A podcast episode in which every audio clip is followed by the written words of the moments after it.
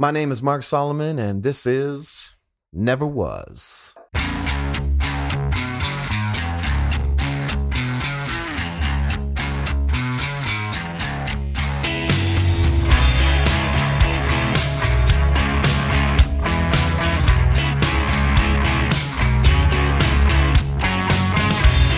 I never was a postman. Never even occurred to me. Never occurred to me that that could be an option, really. My guest tonight, René Vasquez, aka Peace 586, is a postman. He's many other things, of course, and if you listened to last week's episode, you already know that. And if you haven't, what are you doing? Skipped a part, go back. Okay, so let's see. Postman, we got that. Music maker, got that one too. But tonight, you're going to find out that René, René Vasquez, also known as Peace 586, um, he's also a husband, a father, a friend. I never was a postman, but I can see the appeal, especially if you're talking about being a mail carrier, which Peace was for at least some span of time. It's hard to know exactly how long for reasons that shall be made clear in our continued conversation. A mail carrier. I mean, that actually sounds kind of great to me. Know, outside, fresh air, moving, moving, moving. We don't want to talk about dogs. We don't want to talk about hot weather, okay? We're only focusing on the good parts. For years, I worked behind a bar. And for years before that, on the floor of various restaurants and coffee shops and so forth. But years or decades? or eons. It felt like eons. Anyway, these days, things have changed. They've changed. I'm outside a lot. I work as a grunt in TV production. I carry cables, I chase around camera operators. Honestly, it's kind of amazing. I love it. It's physical work, there's a lot of sweat and dirt involved. But in the end, it is at times exciting and even interesting. Who knew? I kind of can't believe that I'm doing this, honestly. I know. I, I know. Anyone who did hear last week's episode, okay, yeah. Uh, you heard what I sound like after a 90 hour work week. And for the record, no, I was not high. Okay? I was just tired. Uh, tired and weary. But you know what? It beats tired, weary, and smelling of other people's used food. Or worse, used wine. As I talk with René and uh, we reconnect with our friendship, I can see why he went there. You know, I can see why he went that direction. There's something very satisfying about just working. It's hard to believe, especially knowing what I know now, that I ever thought I would escape that. Because after all, I never was a rock star. Okay, before we get started, I have to tell you what follows is one of the heavier conversations I've had on this show. I can talk about it now all light and stuff because I've already done it. But I'm telling you, this one kind of crushed me. I'm sure part of it has to do with my love for my friend, part of it for my own life as a husband, which I would categorize more with coming up short than with success, really.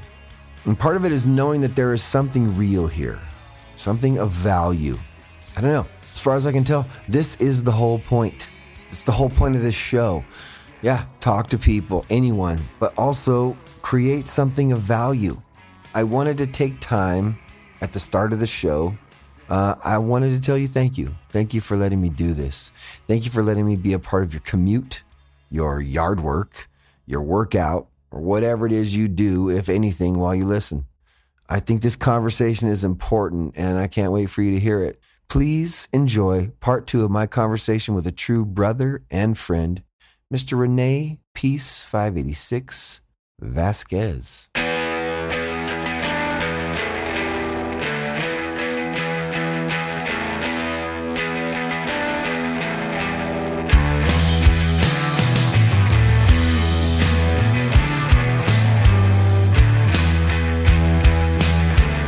I loved rap music. I made a rap record. It was not a good record. yes, there were elements of it that were really good. Uh, musically, I thought there were some great playing on it. Some guys from my hometown of Fresno who are excellent musicians. These people contributed this record, but I made it just like out with no input from anyone, trying to do my own thing, trying to find out who I am. And it was a mess. And one of the few people during this time, Uh, I mean, I called it Native Son for crying out loud. Have you ever read Native Son? no. The irony of naming that project Native Son after you read that book will maybe cause you to hate my guts, René, just so you know. anyway, the only person who really what did I say, Mark? you said, This is not good. Actually, you said, This is not good. And you said, It's like, I'll remember this forever. Oh my God. It's like, you have no style, but that's your style. Mm. Oh, it was so, so regrettable. I'm sorry. you were the first person to begin the process of shoehorning my head out of my own ass. That's what was happening there. You know, Well, that's what happened. It- That those first couple pries with the shoehorn, when your head is buried so deeply up in there, they're going to be painful. Mhm. You know, no big deal. Mhm. It's called tough love. you're making me feel bad right now. No, you should feel good because that really did start me on this path of waking waking up. I was like in this place where I didn't I just didn't see what was right in front of me the whole time, which was my identity is just just be myself. Be Yeah. Mark be Mark from Fresno, Yeah. you know? hmm You don't have to manufacture anything. I think that's what made me want to get to know you when I saw you at Cornerstone and um, when I saw you perform, especially, it was like you were being you, you like you were just just being chill, and I felt like, man, this dude he seems like a cool dude, you know. And with the record, yeah, it was like, man, this ain't you, dog, you know. and and I might have said it that way. It might have seemed like it was like cruel, but No. in all honesty, it was just like I just appreciate who you are, and I just wanted you to be real with yourself and your art because you you are amazing. I know that I know that you wanted that, and I adamantly state this is not in any way supposed to make you feel bad. you should feel like at least because look, we're still friends, and Yeah. how many people's names that were on that poster saying how great this thing was are still in the picture anymore? Very, very few. Well, it's like you know when you when you see a, a movie on a commercial being played over and over again, and how it's given five stars in mm-hmm. Entertainment Magazine, Variety, and, and then when you go see it on the theater, it's a piece of shit, you know, because they're just trying to sell the the movie. You know? Oh yeah, dude. it's called hype. I understand. Yeah, I, man. so there I am, I, and I, I don't know how I got into that spot, man. I mean, You do know, well, pride. I mean, arrogance is the only yeah, and you I- were offered a deal. You were offered a, a, a deal to make a record, and yeah, but I, I was looking for it. I mean, I was looking to do my own thing because you know that's the arrogance of man. Oh yeah, I remember that. I remember that. You were getting a little burnt out of the crew, and Yeah. you were thinking like, "What do I do next?" So you decided to become a white rapper. yeah, well, I decided to do something, and man, I don't and you think I. said Des- this doesn't work, so let me go do this over here. Mm, yeah, As Stavesaker and that's actually I can say that that's not what happened. what did you do after the rap record then? Nothing. Oh, you chill. I was lost Hmm. in a sea of nowhere. Hmm. And the only reason why the Stavesaker stuff ever got to happen was because I got saved. Okay, but the process of that is is where you come in. I'm in San Fernando Valley and I'm I'm not doing well. Yeah. Native Son has become known for what it really was, which is just a, not a great choice. Okay. No, I, no one would talk to me. I think people were really embarrassed for me, but they were also really pissed at me because I burned a lot of bridges, you know? And uh, I'm in this apartment and all I have is a phone. And I've discussed this very recently, but I had no television, no real interaction with anybody else. And of course, this is pre internet or that. So I really have nothing going on. And you were one of the few people, you and Julia Griffin and uh, Pigeon John and Wayne Everett, surprisingly, were some of the few people who actually reached out to me and came to see me. You know, I remember you came and picked me up Where at? In Fresno or in, in San Fernando Valley at my Oh. my apartment. That's right. Remember that now. You came and picked me up, and you took me to um to Muddy's Cafe because we were going to go see a band play at Muddy's Cafe that was called The Killing Tree. You just basically were like, "What's wrong with you? Yeah. What's wrong with you? Get get come back." You know. And that night is the night that I met Tim Mann again. I hadn't seen him in years. He was in Focused, Crucified used to play with a lot of times. He was my opening into coming back to Southern California, getting out of San Fernando Valley. And really that was like a major change in my life is is when I got my life back, you know? But honestly, dude, you don't take me to Muddy's that night Hmm. and force me out of my little hole of wallowing. Hmm. Uh, it doesn't happen. Man. And I also remember that you were the, that's the first time I ever had a latte because you told me a vanilla latte was delicious. You should try it. Yeah, because uh, I got hip to them when I was in Seattle, like in 1992.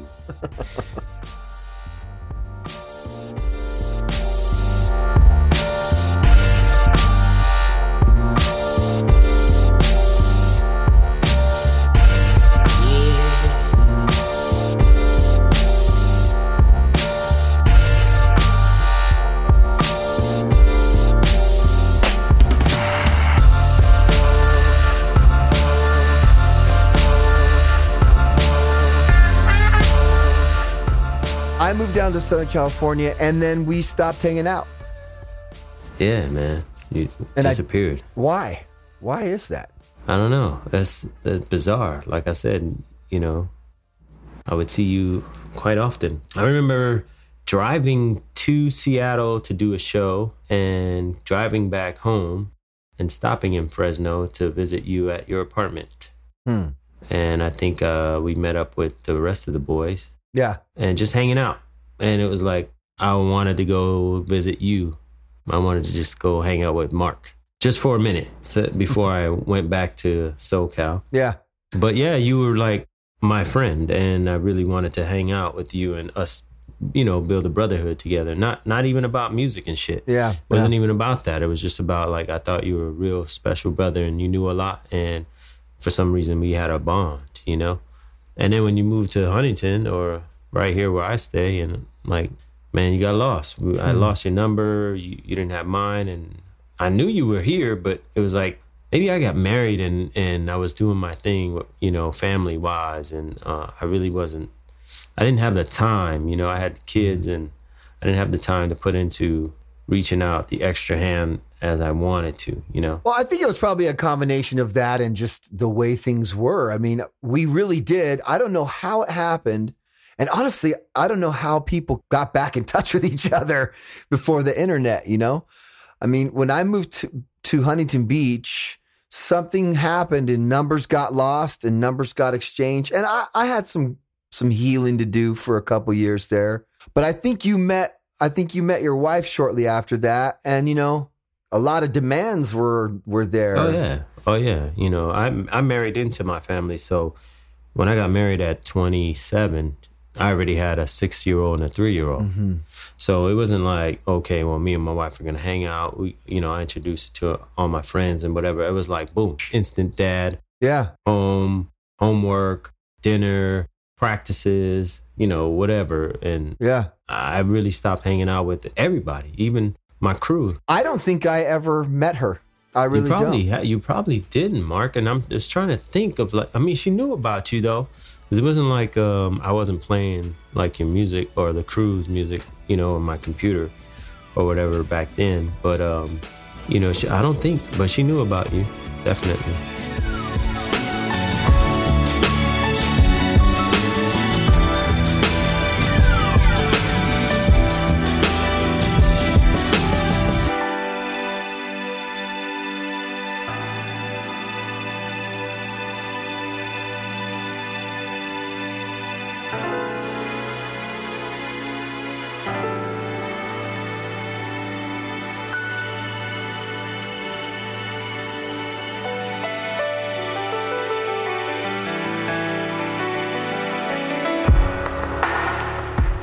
See what I what I think happened was you and I lost touch through the moves randomly, and then life takes over and you get busy.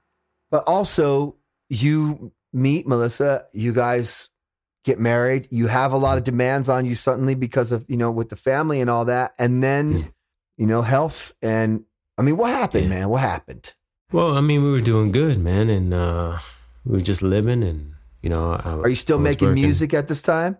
Not at all. Mm-hmm. Uh, I mean, I wasn't. I still had my drum machine. Uh, I was wanting to, but I was so tied up with my son and and him wanting to play sports and my daughter wanting to play sports and and just trying to be a dad and, Yeah. and a husband. Just trying to make it work. That I didn't have time to make music, although I d- I desired to. Sure. I didn't have the time. But um, you know, I was 27 years old and I got married into my family. You know, my wife had a six and a three year old, a six year old son and a three year old daughter, and uh, I married into my family. And I became instant dad, you know, an instant husband, um, instant father, you know, nine to five, come home, gotta cook, gotta clean, gotta do the homework, take the baths, you know, pajamas. Did you like that? Yeah, I did because um, it's always something that I that I felt like I could be good at. You know, I just felt Sure. like I could be good at this, and I loved it, man. I loved being a dad and a father and a husband. I loved it, man. The family thing was just my. I couldn't wait to come home and spend time, and and my wife would just sometimes just. I would come to the door and she would just run and jump into my arms and and seriously just so happy to see me home and Yeah. yeah, we loved each other a lot. We still do. Yeah. Yeah.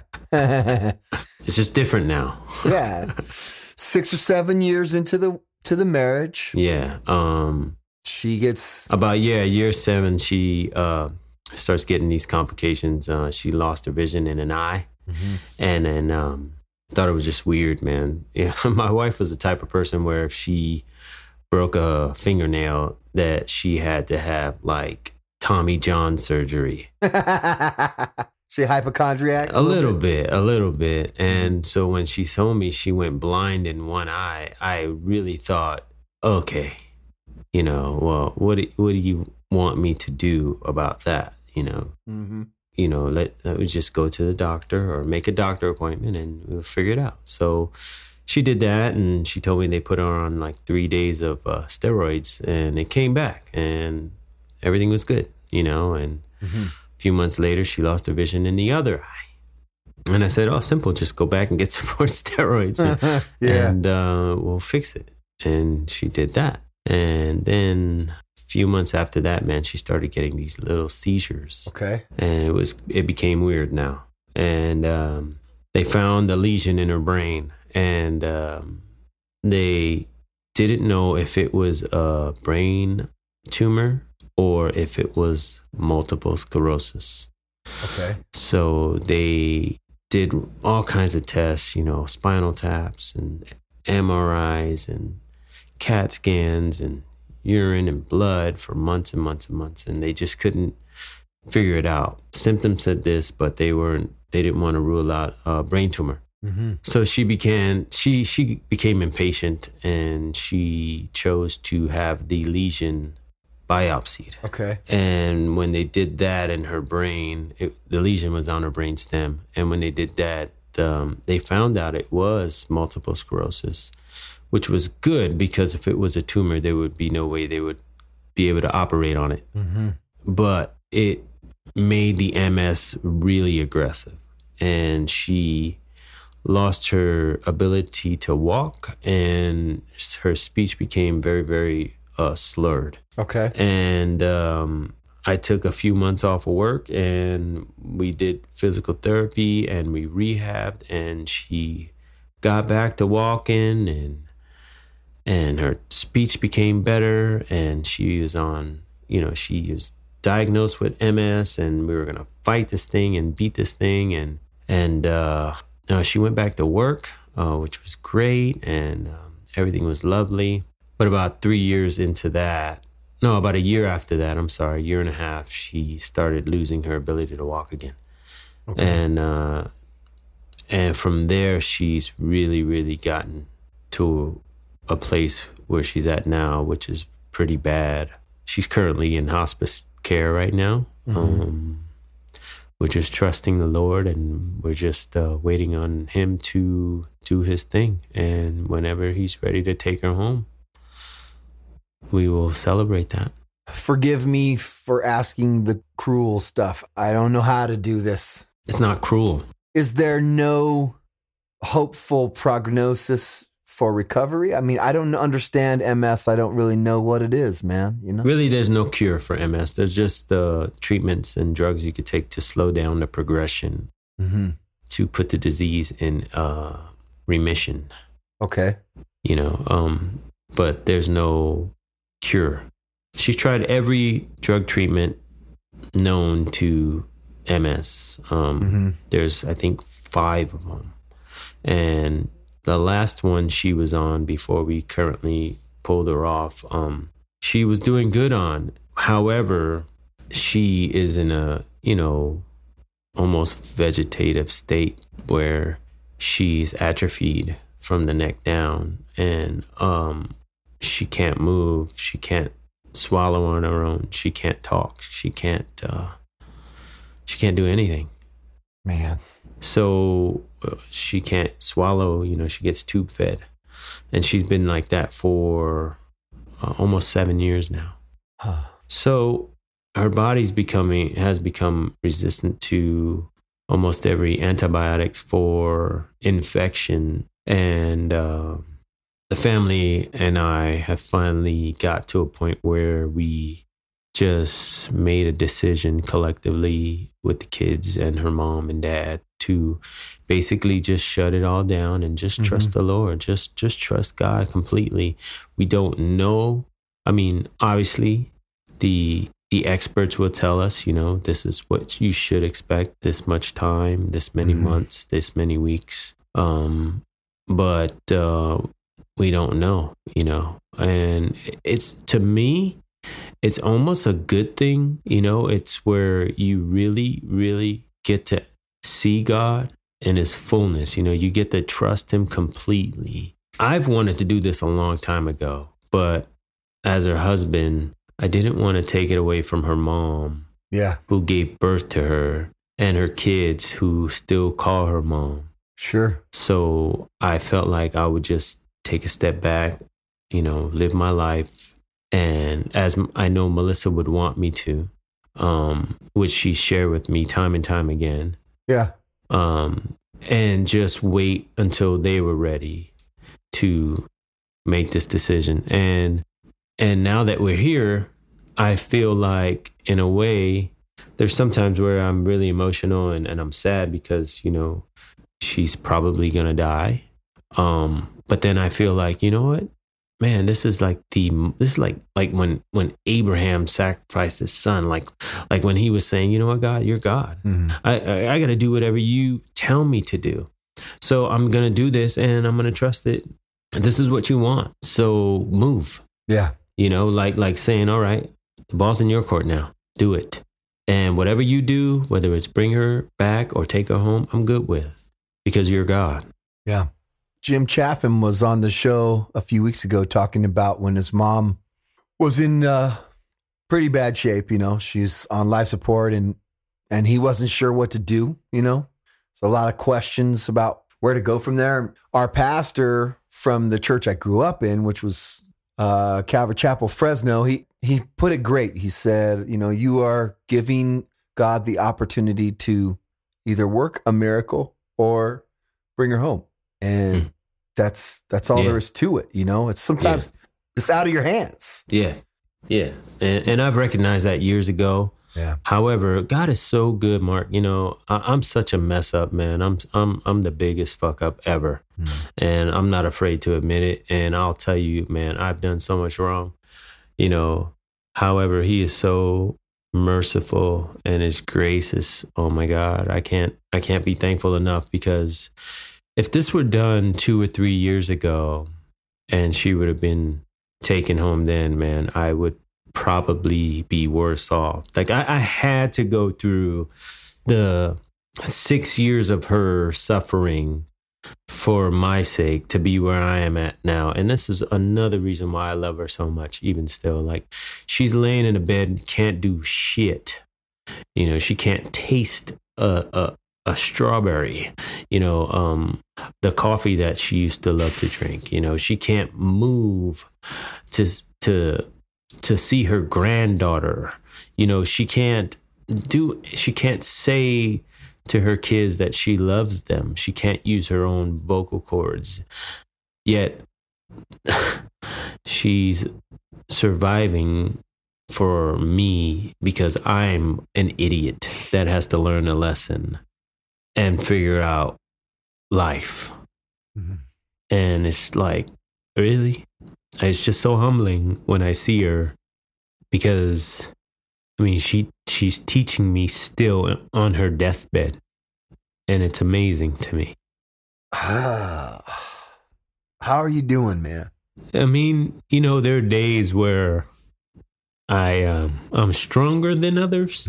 Um but you know, the joy of the Lord is my strength. And so I have to constantly remind myself that um I am I am more than than what I was. You know, I, I'm not a failure. I'm not a a fuck up, like I said.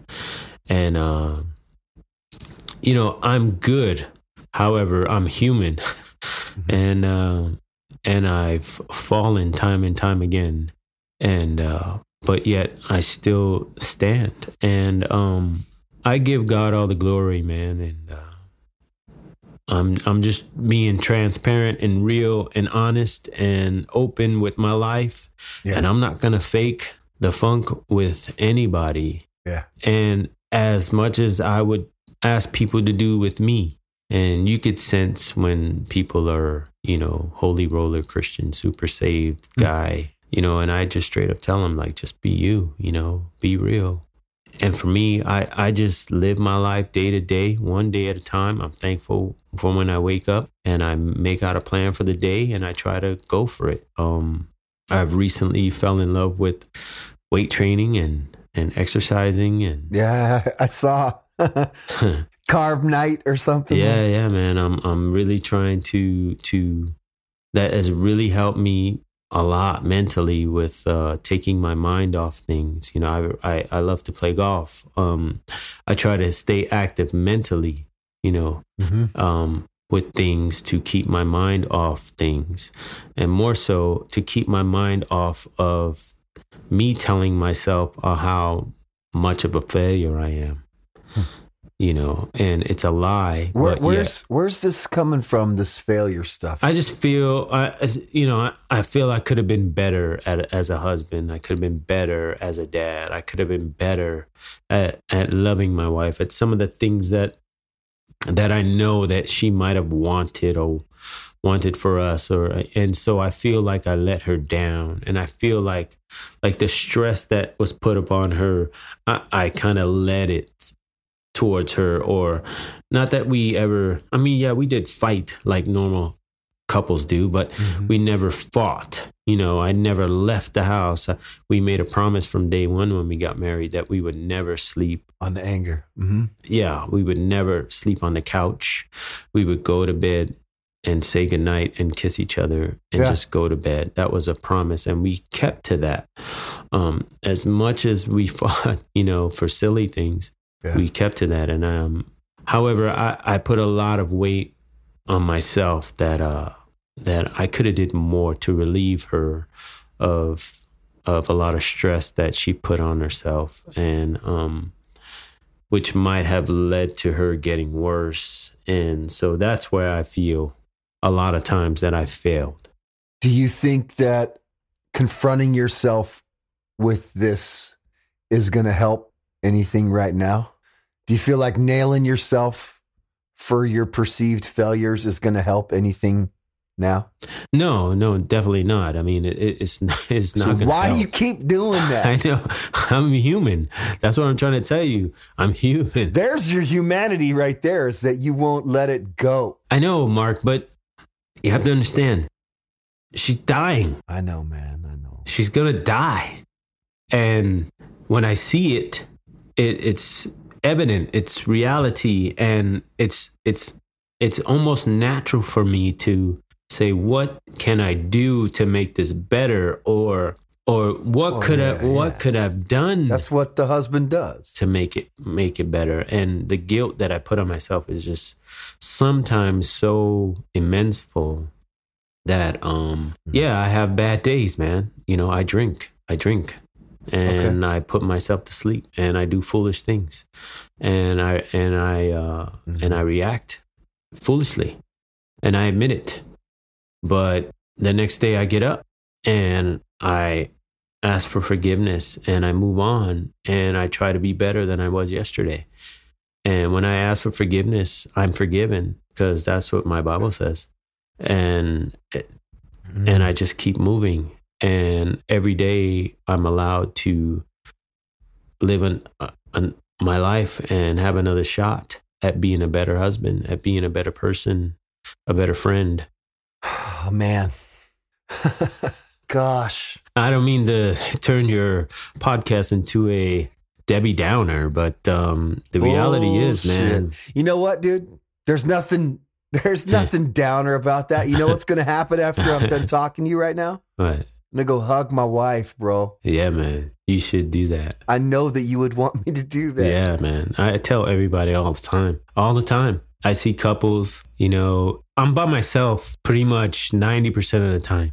I'll be at a bar and I'll see a couple, or if I'm at a park, or if I'm at the beach and I see a couple, or I- you know, I see myself, and and uh, or if I have friends, you know, that are in relationships, you know, I'll tell them all the time, man.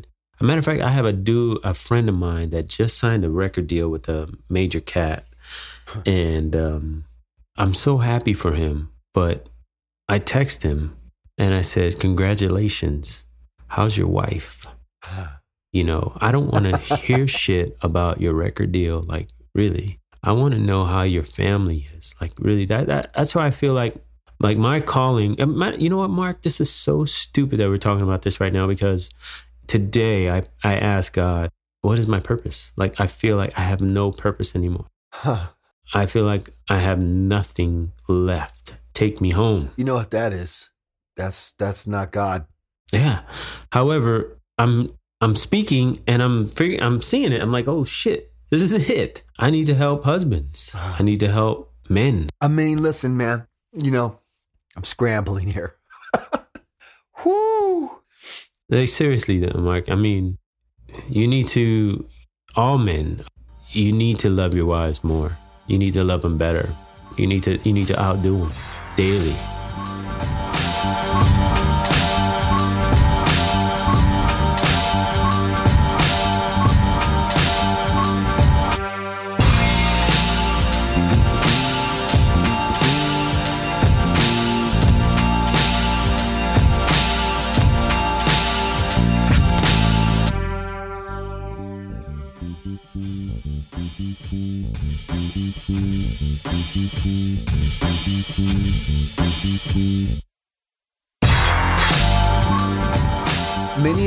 People who listen to this show are dudes. Yeah. yeah, sure there are some some ladies that listen, but it's mostly dudes. And uh, I think all of us have been at a point, various points along the way, where you can't do anything but go, "I'm I suck. This is Yeah. not good. I, Yeah. this is not what she signed up for, you know? Yeah. I mean, even simple stuff, dude. I, I told my wife just today, like, I cannot be a TV husband where the wife is all hot and then the husband is like this fat tub of shit, you know? Like, what is that, dude? I'm not going there, man, you know? But that's obviously a very simplistic way of looking at it. The interaction that people have. I mean, everybody's seen it. You know, that couple at the restaurant that are like sitting at a table and they don't say a word to each other the whole time. Yeah. You know? Yeah. Shame, dude. That's shame. I used to be that way. Dang. That's another reason why I feel guilty. Melissa would we'd be on the it's funny you say this. We'd we'd be in the living room and watching a movie and I'd be on a couch and she'd be on another couch and she'd ask if she could sit next to me and I would say why? Oh, man. Aren't you comfortable where you are? You know, uh, just little stupid shit like that, you know? And I remember a lot of these things that I just wish I had a second chance, man. Mhm. This stupid stuff, man. I could have been better, Mark. As as hot as she was, as beautiful as she was, we we would go out to uh maybe just have a drink and, and listen to some music and I'd go to a restroom and there'd be two or three guys trying to talk to her while I was away. and she would say, honey, that's not me, it's them. Mhm. There and I would say, No, go ahead, talk to them. You know, talk all you want. I'm good. I'll just be over here. Mm. You know, I really didn't care. I it was I didn't it didn't phase me. Just stupid stuff. Where's that coming from, man? Man, I was bad, man. I was just I just didn't care. I loved being a family, but me being a husband in the beginning, mm, it was I really didn't put 100% effort into being a husband. And it's sad, but as she got sick, I became better. Hmm. And a lot of people, they give me a lot of praise and pats on my back and say, Oh, you're such a good husband, a good hmm. man, a good. And I just tell them, Dude, you have no idea. Like it might look like it, yeah, on the Instagram pictures and whatever, but you guys have no idea how bad I was. And not bad as a husband. I still provided for my family. I love my wife, you know, but mm-hmm. you know, just little things I could have did. Like, you know, even back then, Mark, I was a fat ass too. You know, I should have been taking care of myself and said, you know what, this is my wife, man. She wants to see her husband looking all good. And, you know, I mean, she wants her husband to, you know, be in shape, you know. I mean, come on, man. You should be. Yeah. It's your wife. You- You're, you're her prize, her possession, you know? Um, but man, I was bad, man. You know, even flirting with other chicks and shit and just, just stupid shit, man. Just dumb. But, you know, hey, you know what? I can't go back. She's in the position she's in. I love her. I still mess up day to day. Um, but that don't mean I don't love my wife and I'm gonna be here until she goes. And you know, there was a time where I left her, you know. Um, I left her for a while and I thought, you know, I'm just gonna do my own thing. And like I said, I'm thankful that she didn't pass away then because I would be more of a wreck right now.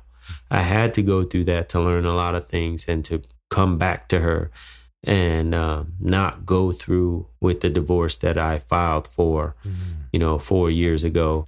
I had to go through those things to learn how to be a better man and a, a, a better person for myself. And, uh, you know, now that we're here, I'm still learning, you know, but um, God is, his timing's perfect and we're just waiting on him, you know? Yep. Oh, I'll tell you something, man. Like, you know what's funny, dude? You know what? I can't stop. I can't stop thinking this right now. Like, it's, it's just hammering me in my head. Hmm. How stupid, how worthless, how pathetically small does rock and roll and the music business feel right at this moment? You know? hmm hmm oh boo hoo i didn't get my di-. like really man really hmm hmm ah Yeah, man. I mean, it's it's bullshit. Music, and that's- bottom and you line know is, it we both we all know it yeah, it's it's bullshit. we all Like really, the music business is just bullshit. It's a ma- it's just a ton of bullshit. You know what it is? Music is great, and making music is is is phenomenal. It's great. It is what's supposed to be. You're supposed to do that. But the business of it, man, it's bullshit. Hmm. Man, it's about being a man, being a, a woman, being responsible, being committed, being a leader, being a follower of Christ, just doing the things that what you're supposed to do on a daily basis. Music is secondary Mm. you know and and i try to tell people all the time that i know even these young new cats that you know rappers that i know you know i, I just try to school them on stuff that i've learned but basically i just try to tell them man you know just be yourself man. Don't allow the business to change who you are as a person. Yeah. You know if it starts to if you start to feel that way man get out. Don't do no more. Or don't do it for that. Go become a postman. Really? Seriously. Hey, you know what? You know what's weird is I went to see De La Soul in uh, January, Mm. and I was in uh, L.A. at the House of Blues, and I was with Pigeon John, Mhm. and um, we were outside waiting to get in, and uh, we were talking, and he was talking about, you know, I said, man, how you doing, man? How's it going? He said, man, you know, struggling, you know, just trying to. I need a job, man. I need some money. I got two babies, you know. I got, and I was like, man, I I feel you, man. It's hard, you know. And you know what he asked me? He said, Peace. How did you know? How did you know back then that this w- wasn't going to pay off? How, how did you know? And I looked at him, I was like, damn, that's a, that's a good question. Like, really, how did I know? I mean, I didn't know. But I had a father that worked 20 years at driving a bus Mm-hmm. in New York City. And I saw him retire at the age of 50 and him being a, a disabled vet and collecting a pension from the MTA and the, his veterans and then his social security and getting money basically to sit his ass at home. and I learned like, man, what did what did he do to to get all of that? You know, basically he got a career type job with a pension, Yep. and I said I want that when I'm 50. Mm-hmm. So when the opportunity came up for me, I told John, I said, I, I saw it, man. And when I wasn't getting, when I was putting out records and I wasn't getting consistent paychecks, my royalties, I was like, no, this shit ain't paying off. Yeah. Yeah. And, you- you know, you got to go out on the road and you get a paycheck, but then you got to pay this guy and that guy. And Yeah, this guy yeah. takes 10%, this guy takes 20%, and you got to pay the merch table 25%. And then you, you just have like $300 in your pocket. And you're like, wait, wait, Yeah. I just got a check for five grand. And you telling me I only have 300? You know, after gas and food and everything? Really? Nah, this don't work. I never got a check for five grand. yeah, right. You're I so didn't. full of crap. never once. You're full of crap. Oh man. Listen, dude, um, for the sake of the show, I'll say thank you. I appreciate you talking about all this. From Melissa to your dad. I know how much you loved your dad. you know. Yeah, yeah, man. I got to meet him a couple times. He was always Yeah. nice to me. Um, but yeah, thank you for this. No problem, Mark, man. I mean, you're my brother. I'd do anything for you. I know that. That's the weird thing. I totally know that. hmm